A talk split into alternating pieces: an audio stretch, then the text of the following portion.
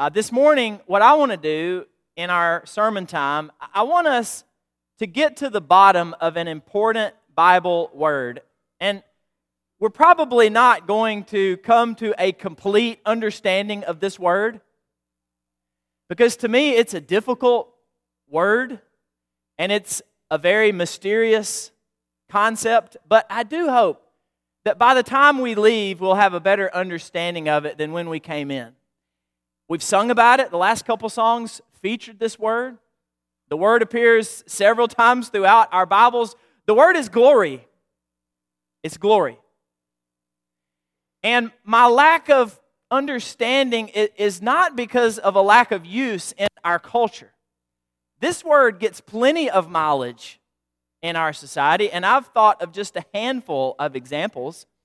In 1989, there was a movie released about the 54th Massachusetts Infantry Regiment, the Union Army's 2nd African American Regiment in the Civil War.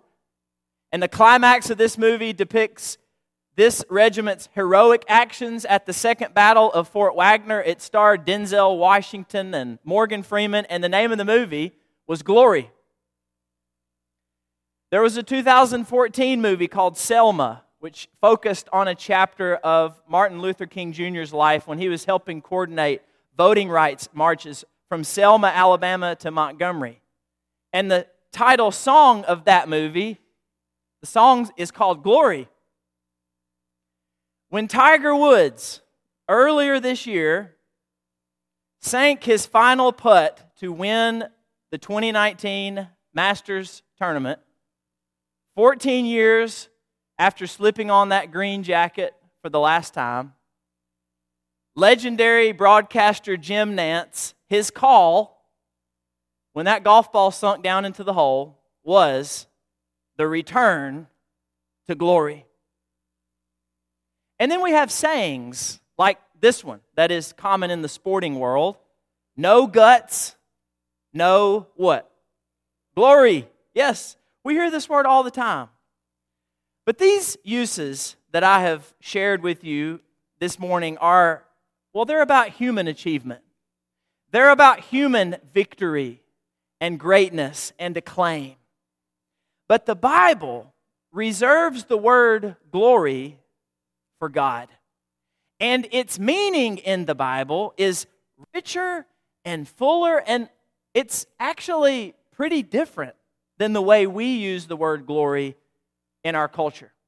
Glory in the Bible seeks to capture God's greatness, His transcendence, His otherness, and yet it also seeks to capture our experience of His greatness.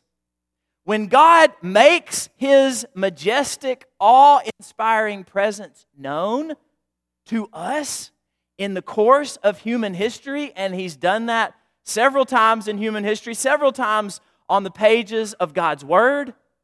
His presence in the wilderness as his people traveled to the promised land. His presence manifested in the temple and the tabernacle. His glorious presence uh, made present to the, the uh, prophets like Isaiah and Ezekiel and others, and then into the New Testament as well. Example after example of the glory of God. The word for that is glory.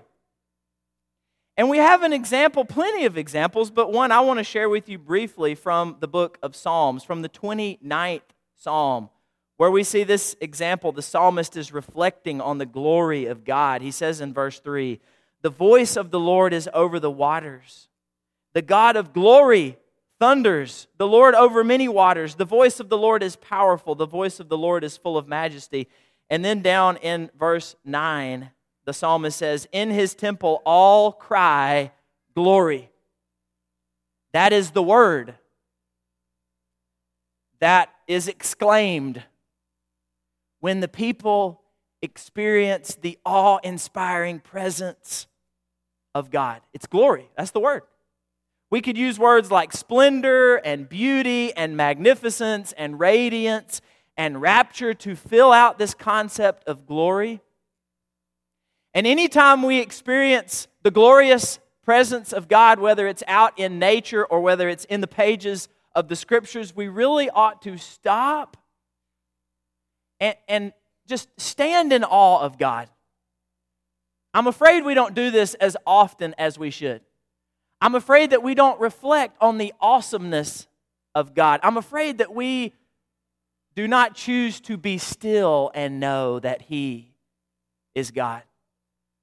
I walked the girls down to the end of our road last night trying to sneak a glimpse at the fireworks that they were shooting down in Cowan for the fall festival. We didn't see any fireworks. I don't know if we were too far away, but we did look up and we beheld a beautiful night sky full of stars. And it sort of struck me that I don't I don't stop and, and take in the glory of God as often as I should. I think if we did, if, if we did stop and reflect on the awesome presence of God, on His glory, well, it might keep us from having an overinflated view of ourselves. It might remind us of our smallness and our insignificance before a great and mighty and big and powerful God. It might put us in our place. It might help us as we live to reflect on the glory of God more often. And glory, this word, this concept, it helps tell the story of the Bible. And that's evident in our text this morning. Our text is Second Corinthians chapter 3. But I don't want you to turn there yet. I want you to go first with me to Exodus chapter 34. And I don't have this text up on the screen, so I really would encourage you to grab a Bible, a copy of God's Word, go to the second book in your Old Testament, Genesis, then Exodus, chapter 34. In our text, which is in the New Testament, in 2 Corinthians 3, the Apostle Paul writing, he, he begins this section about God's glory by saying that the glory of God accompanied the old covenant, meaning that old relationship that God had established with his people, the Israelites, back in the Old Testament, by means of the law and through the mediation of his servant Moses. This relationship that was established through the law. Paul says there was great glory that accompanied the old covenant. And his prime example of this, in this case, and he, and he had a lot of examples to choose from of glory that accompanied the old covenant. But his example, the one he picks, the Apostle Paul, is when Moses received the law in Exodus chapter 34. And so I want you to turn there with me. We're going to read a few verses here from verse 29 to verse 35. And I realize that's a pretty big chunk, but this is a remarkable passage. So I hope that you'll follow along with me. When Moses came down from Mount Sinai with the two tablets of the testimony in his hand as he came down from the mountain, Moses did not know that the skin of his face shone because he had been talking with God. Aaron and all the people of Israel saw Moses, and behold, the skin of his face shone, and they were afraid to come near him. But Moses called to them, and Aaron and all the leaders of the congregation returned to him, and Moses talked with them. Afterward, all the people of Israel came near, and he commanded them all that the Lord had spoken with him in Mount Sinai. And when Moses had finished speaking with them, he put a veil over his face. Don't forget that detail. Whenever Moses went in before the Lord to speak with him, he would remove the veil until he came out. And when he came out and told the people of Israel what he was commanded, the people of Israel would see the face of Moses, that the skin of Moses' face was shining. And Moses would put the veil over his face again until he went in to speak with him. Many of you on Sunday mornings, you are studying this magnificent book, the book of Exodus, and you'll get to this passage eventually. Paul says that the old covenant came with such glory that the Israelites could not gaze at Moses' face after he had been in the presence of God because the glory of God had been somehow transmitted to his face where his face shone. It was it was brighter it was lighter. But paul says in 2 corinthians chapter 3 that despite such glory in the same breath paul says despite such glory the old covenant had great shortcomings and inadequacies. Paul says it was a ministry of death. that it was a ministry of condemnation. He says this in 2 Corinthians chapter 3 verses 7 and 9. And now I give you permission to go with me to 2 Corinthians chapter 3 and this is where we'll be for the rest of our time. Yes, great glory accompanied the old covenant. And I've already listed several examples from the Old Testament to illustrate that. But despite the glory, Paul says there were great inadequacies of the old covenant. It was a ministry of death, of condemnation. Why? Well, the commandments of the law, they revealed sin. They showed the people what sin was, what behaviors and attitudes they ought to avoid, and what practices they ought to put in place. But it could not give people the power to overcome sin. It was powerless in overcome and toppling sin. And so Paul's argument is this if glory like that accompanied the old covenant, how much more glory do you think accompanies the new covenant? And Paul makes arguments like this a lot in the New Testament. If this is true, then how much more is this true? If there was great glory in the old covenant, you think about God's glory at the temple and the tabernacle and in the presence of the prophets and in all the miracles that were performed. And in this case, in the shining face of Moses, after he had been in the presence of God, great glory. Paul says, but get this there's even greater glory that accompanies the new covenant. And what strengthens Paul's argument even more is that the old was temporary, it was never intended to last forever. It was always, it, it was always going to be limited to a certain period of time. In fact, Paul says, it is now being brought to an end. And contrast that to the new covenant, which is everlasting. This new covenant in, Christ, which is permanent. In fact, Paul can say that what once had glory now has none because the glory of the new covenant has so far exceeded, has so far surpassed it. And to make his point here, Paul revisits the veil of Moses. Uh, this passage that we just read in Exodus chapter 34.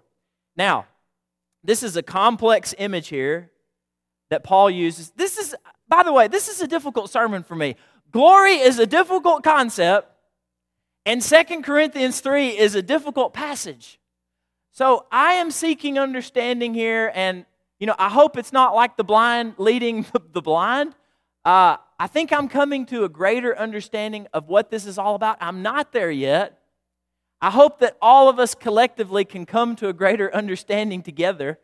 Paul's image here, when he fetches this Old Testament story from Exodus 34 about the face of Moses, the way he uses this is a bit complex, but I think this is the gist of it, okay? Paul says Israel, the people of Israel, could not bear to look on Moses' glory filled face. That's why he wore the veil. They could not bear to look into his face because he had been in the presence of God, because his face projected the glory of God. We don't need to look at it because if you're in the presence of God, the you know, the opinion was, the belief was, you would die. So don't look at Moses' face because he had seen the glory of God and it was evident from the way that his face looked.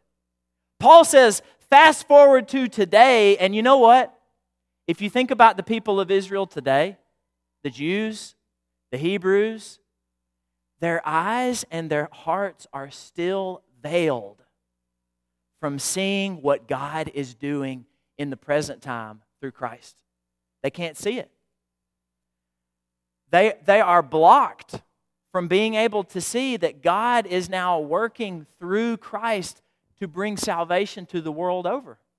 They can't see that Jesus is the fulfillment of the old covenant, of the law, of all the writings, of the prophets. Everything that they believe is pointing ahead to this person who is more than a person. He's the very Son of God, He's God in the flesh, but they can't see it. It is as if a veil hangs over their eyes and their heart. But Paul says, turning to the Lord, that is what can remove the veil.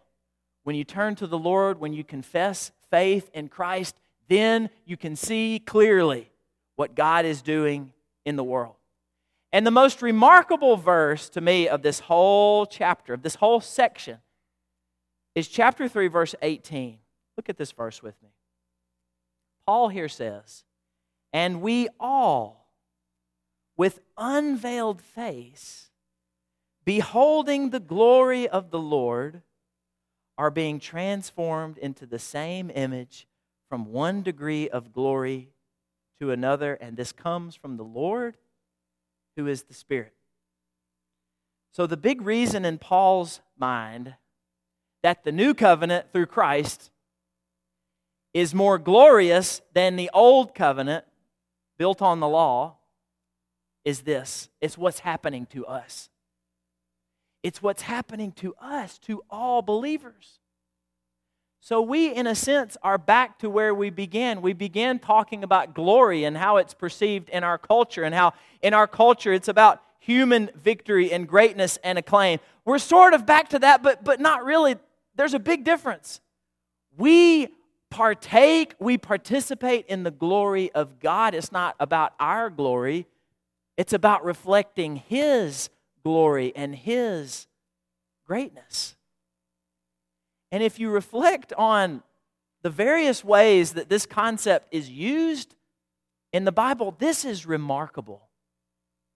That we, beholding the glory of the Lord, are being made more glorious, that we are being transformed into that image as well. That's an incredible thought. It's a mysterious thought, and I do not pretend to fully understand it. But I do believe it. I do believe that's God's will for us. What Paul here is saying is that in the new covenant, in this ministry of life, unlike the ministry of death, in this ministry of righteousness, unlike the ministry of condemnation, the old covenant, in this new covenant, we are all, all believers, all baptized believers, are gradually being made to shine. God wants you to shine. Not literally like Moses, like the face of Moses, but you are being transformed to shine forth the goodness of his character to the world over. You are being refashioned into His image, the image of God that was distorted in the fall, that has been distorted by sin. Through Christ, you are now being transformed back into His glorious image. And God intends for you to shine forth the goodness of His character into the darkness of this world. When you are baptized, you begin a journey on the glory road. You become a partaker in the glory that is to be revealed. And here's something really cool. Unlike the face of Moses, the glory that was present on the face of Moses, it would diminish the longer he was away from the presence of God. Unlike that, you were made to shine brighter and brighter and brighter until the day that Jesus returns and continuing into eternity.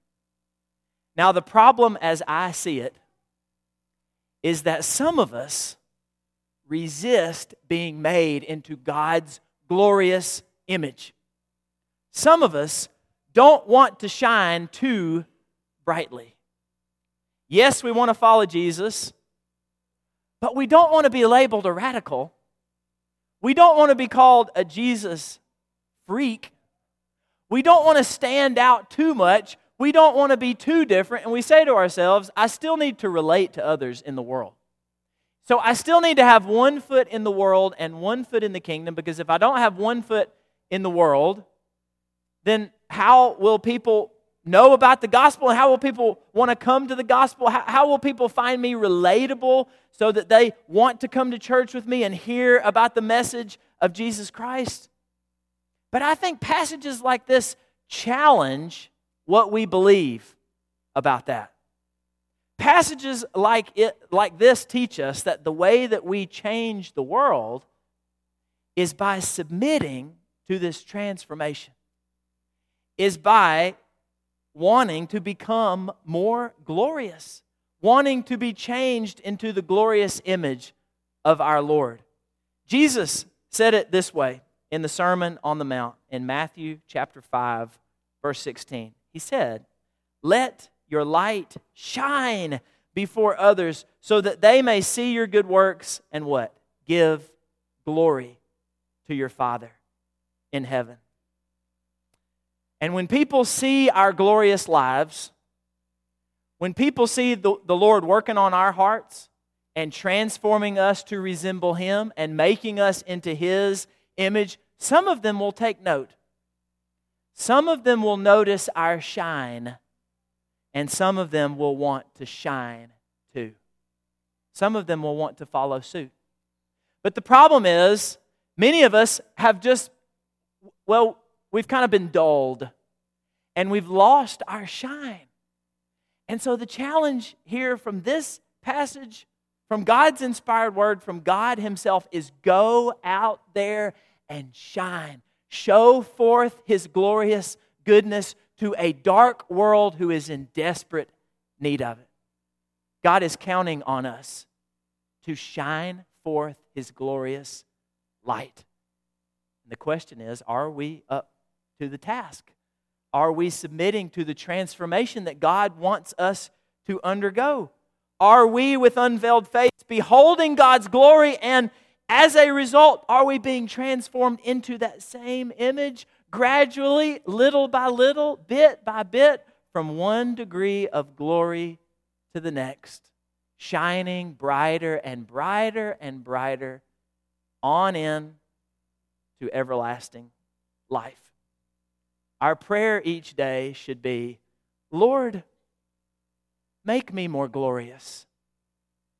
Make me shine brighter for your glory. Help the world to see your glorious nature through me. You get the privilege of participating in the glory of God.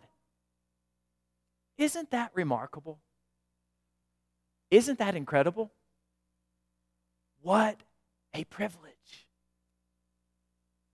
What a responsibility to shine and to reflect God's glory to everyone around us. Don't be afraid to shine.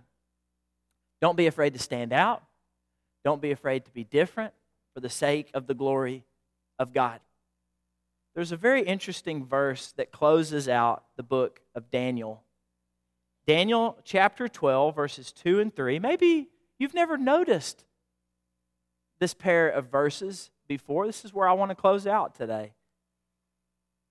Daniel looks ahead to the resurrection. We are looking ahead to the resurrection, to the return of Jesus Christ, and to the judgment and to the inauguration of eternity and the resurrection of the dead. And we get a rare glimpse from the Old Testament of the resurrection. But Daniel here says, Many of those who sleep in the dust of the earth shall awake, some to everlasting life, and some to shame and everlasting contempt.